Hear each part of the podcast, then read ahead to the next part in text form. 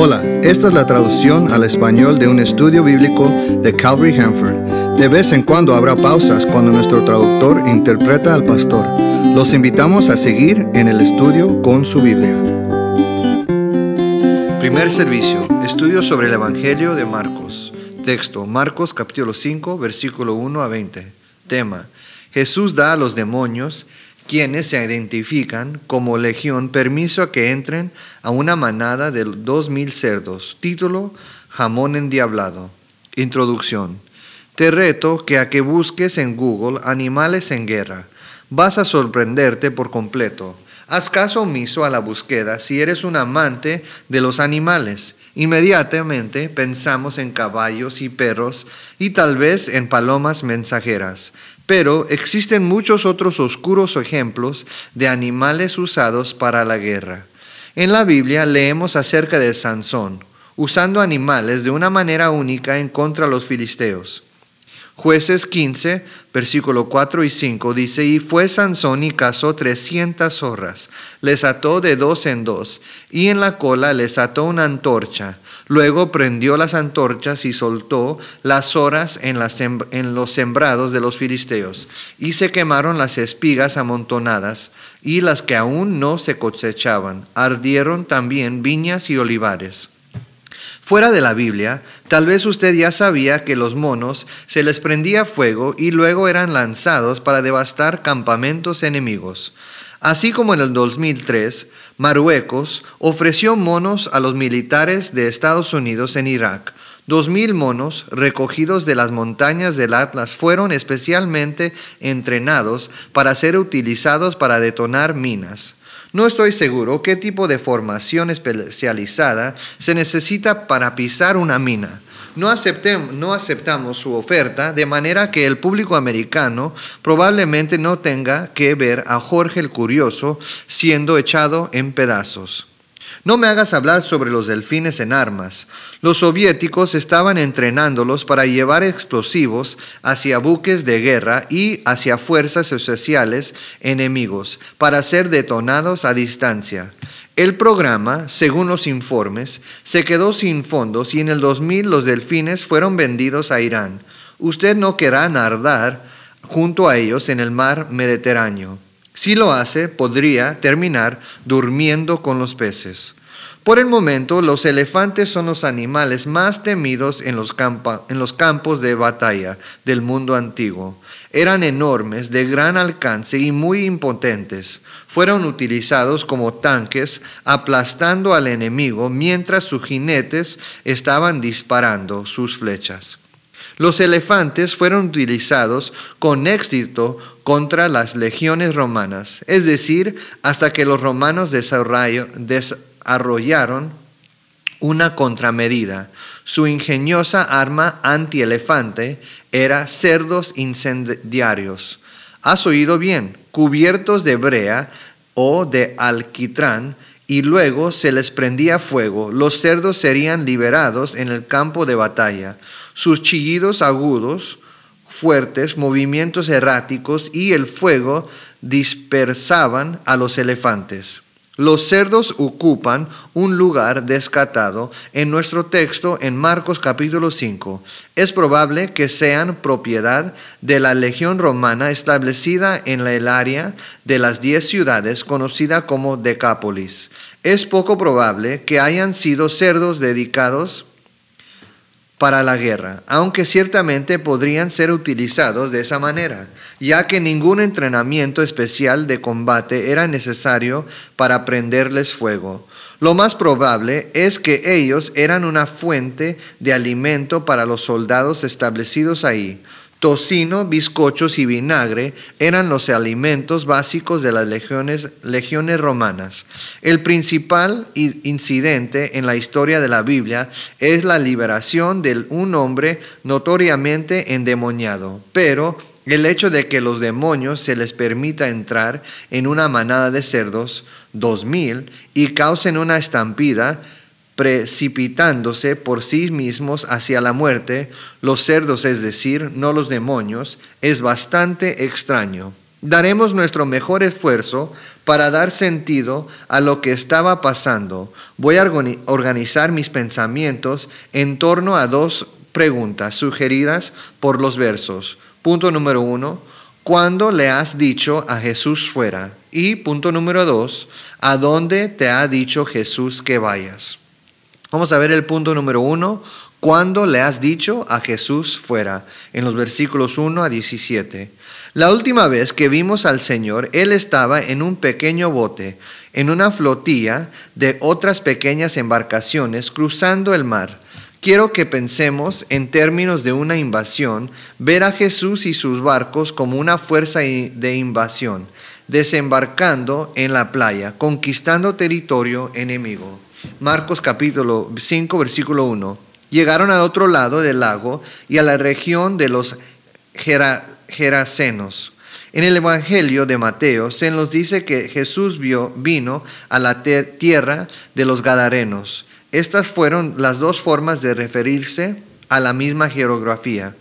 Esta era un territorio predominantemente gentil conocida como Decápolis, llamado así debido a las diez prominentes ciudades en los alrededores.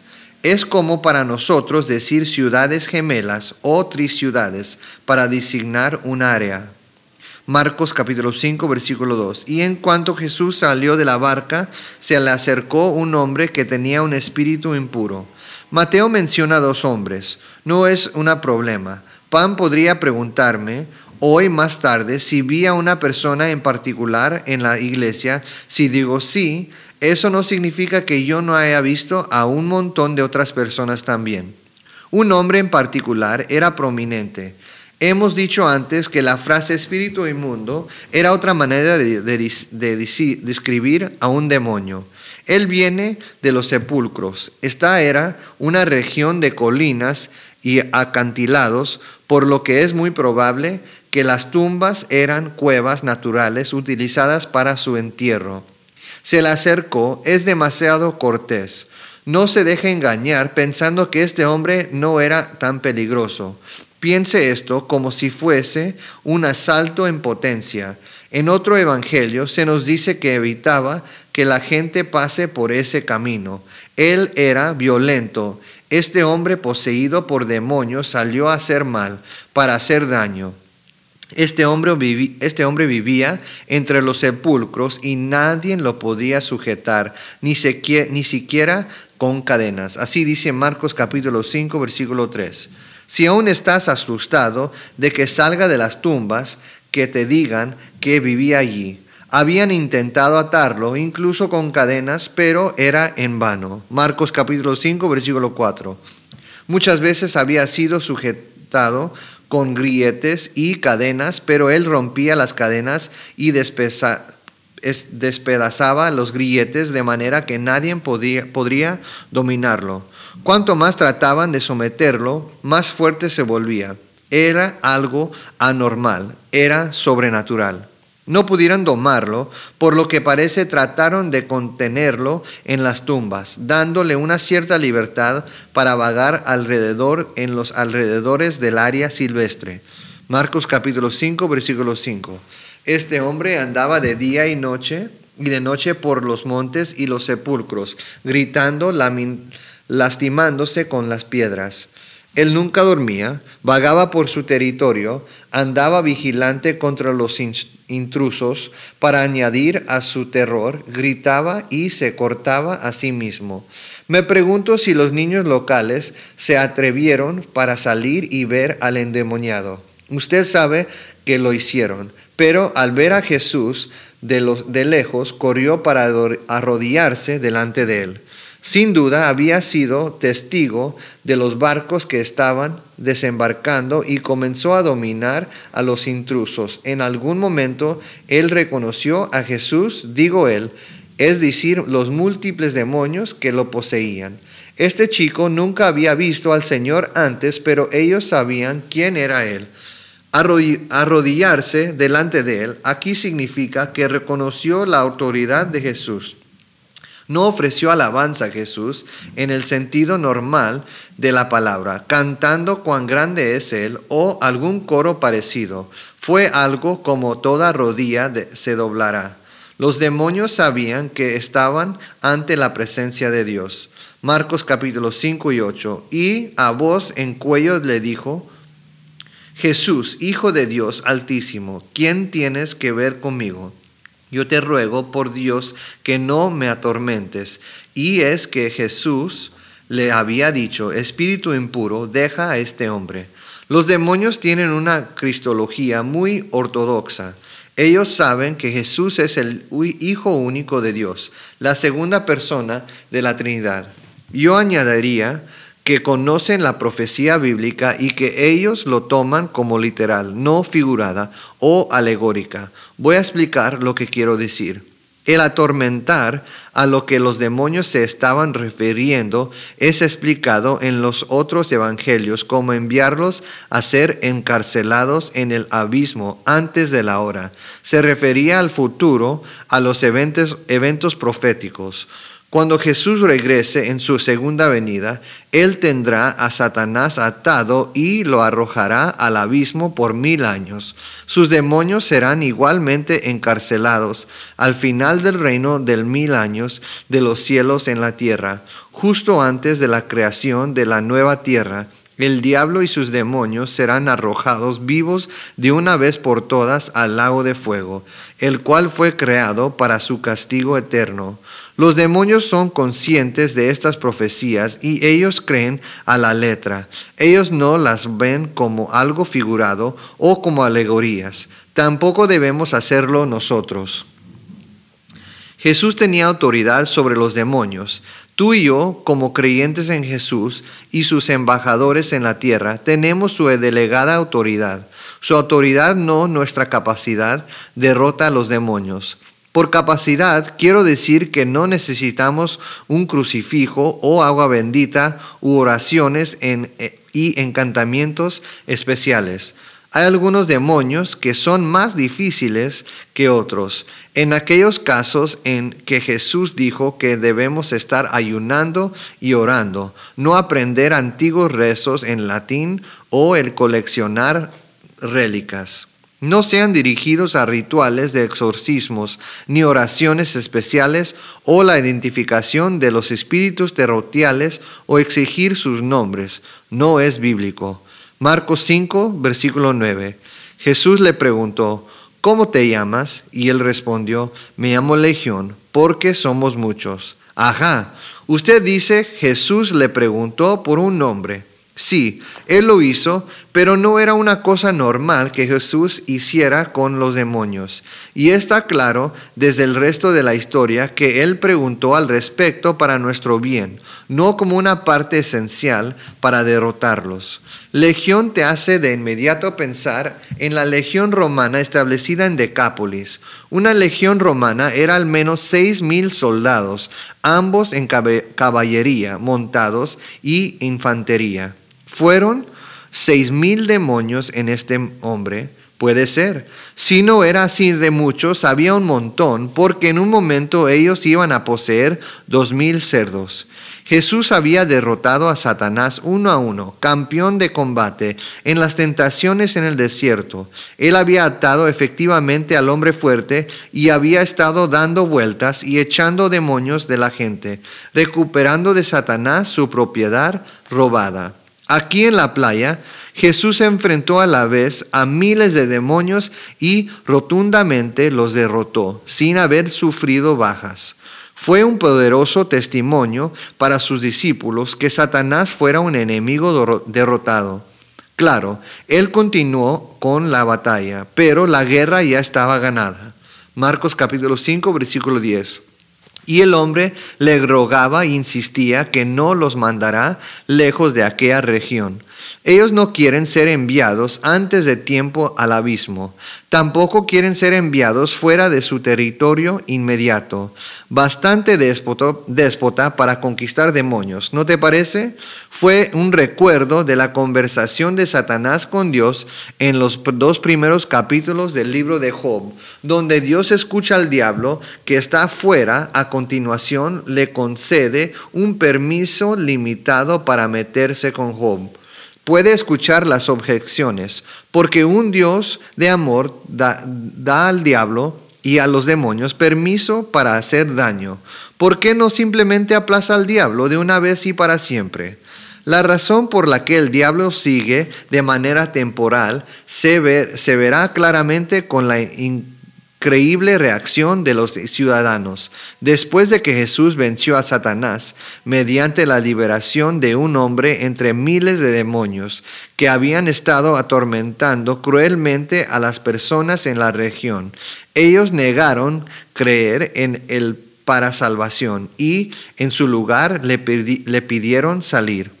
No es que Dios no pueda o no desee, pero reinar al diablo, Jesús tenía al demonio atado y él lo habría mantenido así, excepto que la mayoría de las personas no estaban dispuestas a someterse a Jesucristo.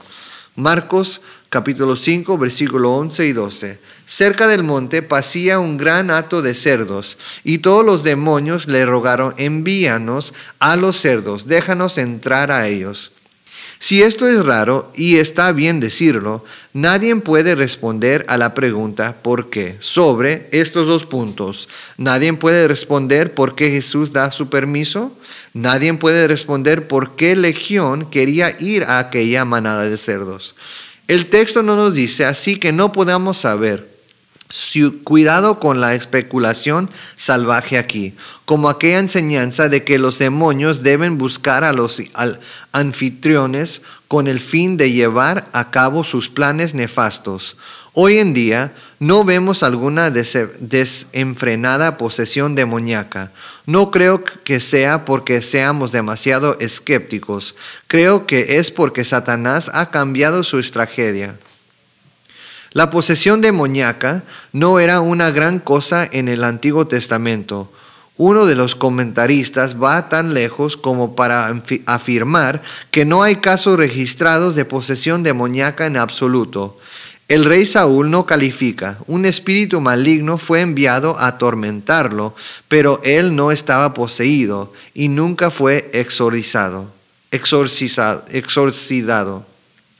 Cuando Jesús estaba en la tierra y poco después hubo un tremendo aumento en la posesión demoníaca. Al parecer la presencia del único Dios hombre se encontró con una invasión virtual de demonios, demonios contra Israel. Mientras que la posesión demoníaca esté por debajo, hay una explosión absoluta en todo el mundo de las actividades ocultas y sobrenaturales que proviene de Satanás está adaptado y sus estrategias son más siniestras y peligrosas que nunca. Marcos capítulo 5, versículo 13. Jesús se lo permitió y en cuanto los espíritus impuros salieron del hombre, entraron en los cerdos eh, que eran como dos mil. Y él ató, se lanzó al lago por un em, despeñadero y allí se ahogaron. Muchos comentaristas suponen que se trataba de judíos que fueron a pastorear cerdos en contradicción con la ley de Moisés y que su destrucción era, por tanto, un juicio merecido.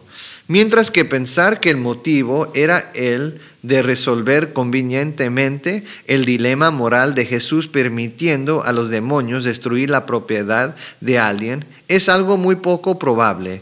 Este era territorio gentil. Los judíos no tenían ganadería porcina en Decápolis. A propósito, cuando Jesús dijo la famosa parábola del hijo pródigo, es probable que Decápolis fuera el país lejano que su audiencia pensaba como el lugar en el que él, el hijo pródigo, fue reducido a alimentar a los cerdos. El tamaño de la manada aboga que sea el suministro de la legión romana establecida en Decápolis.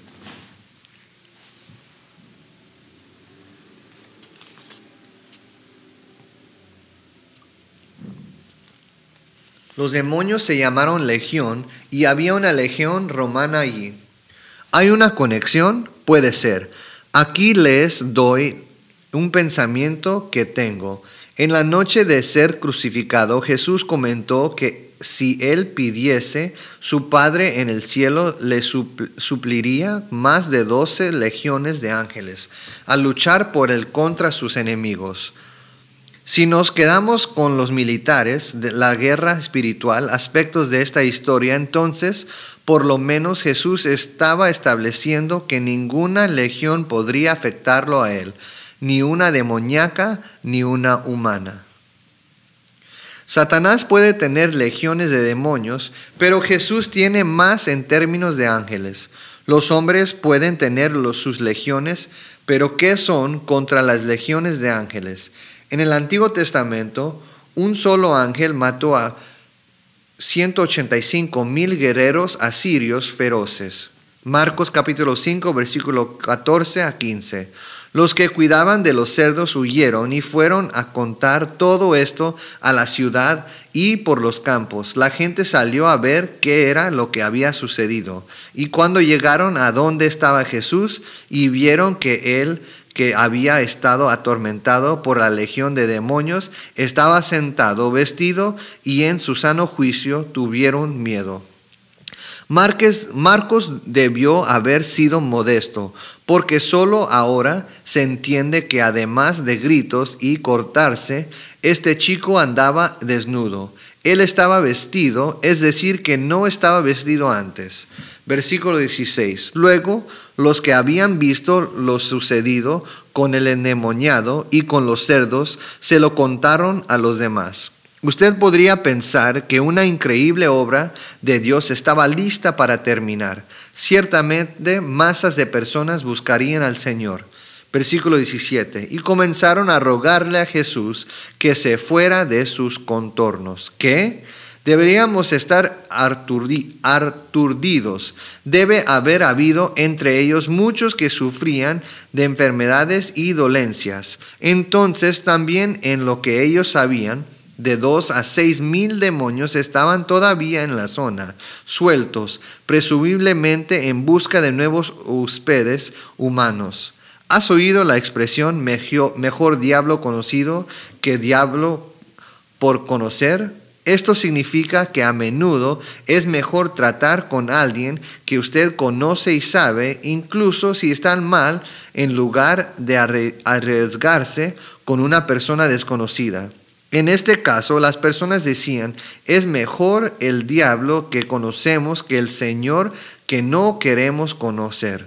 A pesar de la legión de demonios y la legión de soldados, los ciudadanos de Decápolis estaban haciendo bien. Parecía un intercambio razonable. Las necesidades de la mayoría sobrepasan a las necesidades de unos pocos, o en este caso, los, de, los endemoniados.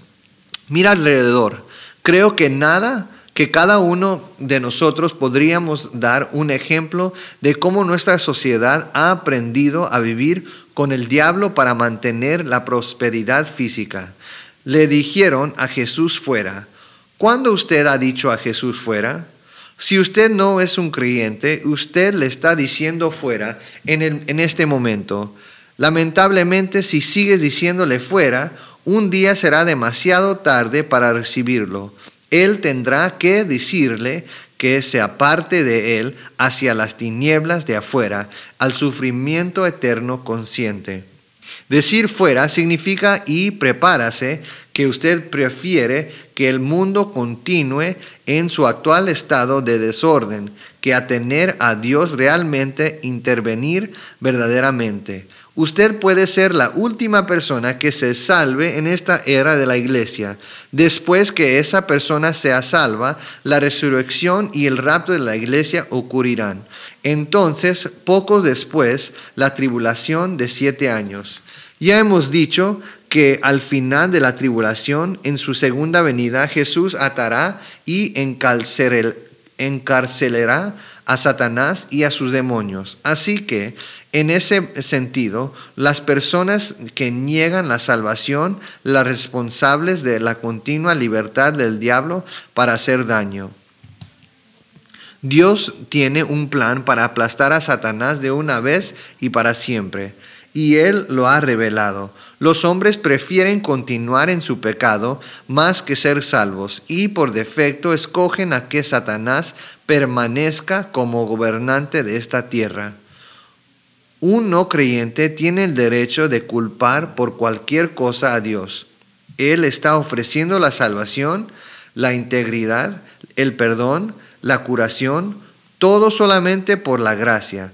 Ellos prefieren el status quo en lugar de recibir al Él en sus corazones. Yo sugería que los creyentes también podemos decir a Jesús fuera. Probablemente hay un millón de maneras en que podamos hacerlo. Usted tendrá que buscar en su corazón.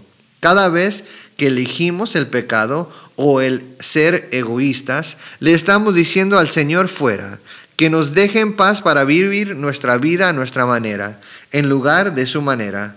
Vamos a ver el punto número dos. ¿A dónde te ha dicho Jesús que vayas? Esto se encuentra en los versículos 18 a 20.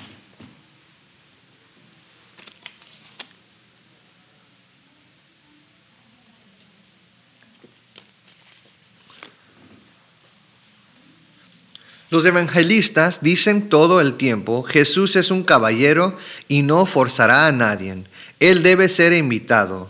Se le pidió dejar Decápolis sin predicar o enseñar o realizar ningún milagro. Además de ello, él se aleja. Una persona quiere ir con él. Apuesto a que usted puede adivinar quién es. Versículo 18. Cuando Jesús abordó la barca, el que había estado endemoniado le rogó que lo dejara estar con él. Él rogó a Jesús. Había experimentado los demonios dentro de él pidiendo a Jesús que no los envíe al abismo, de no obligar, de no obligarlos a abandonar la zona para hacerles entrar en la manada de cerdos. Sorprendentemente, Jesús respondió a su petición afirmativamente. Vestido y en su sano juicio, él había escuchado y visto cómo los ciudadanos imploraron a Jesús para partir. Jesús le respondió también afirmativamente. ¿Cómo podría Jesús rechazarlo? Marcos capítulo 5, versículo 19. Pero Jesús, en vez de permitírselo, le dijo, vete a tu casa con tu familia y cuéntales las grandes cosas que el Señor ha hecho contigo. Cuéntales cómo has tenido misericordia de ti. Esto es loco. Las dos entidades que, un, que uno pensaría que negaría, Él les concede sus peticiones. El hombre cuyo pedido se podría pensar que Jesús lo aceptaría, lo rechaza. Tiene perfecto sentido. Jesús comisionó al ex endemoniado como misionero en Decápolis. Tiene perfecto sentido, es decir, cuando lo vemos en la vida de otra persona, cuando Dios me dice no a mí, yo no me siempre, yo no siempre estoy inmediatamente de acuerdo. Versículo 20. El hombre se fue y en Decápolis comenzó a contar las grandes cosas que Jesús había hecho con él, y todos que quedaban asombrados. Imagínese su, testimonio. Él podría dirigirse a la gente que él había aterrorizado, que había perseguido, que había hecho morirse eh, de, morir, morirse de miedo. Tal vez incluso había asaltado. ¿Podría ser este el mismo hombre? Era, y no era el mismo hombre. Fue él, pero fue transformado para su encuentro con Jesucristo.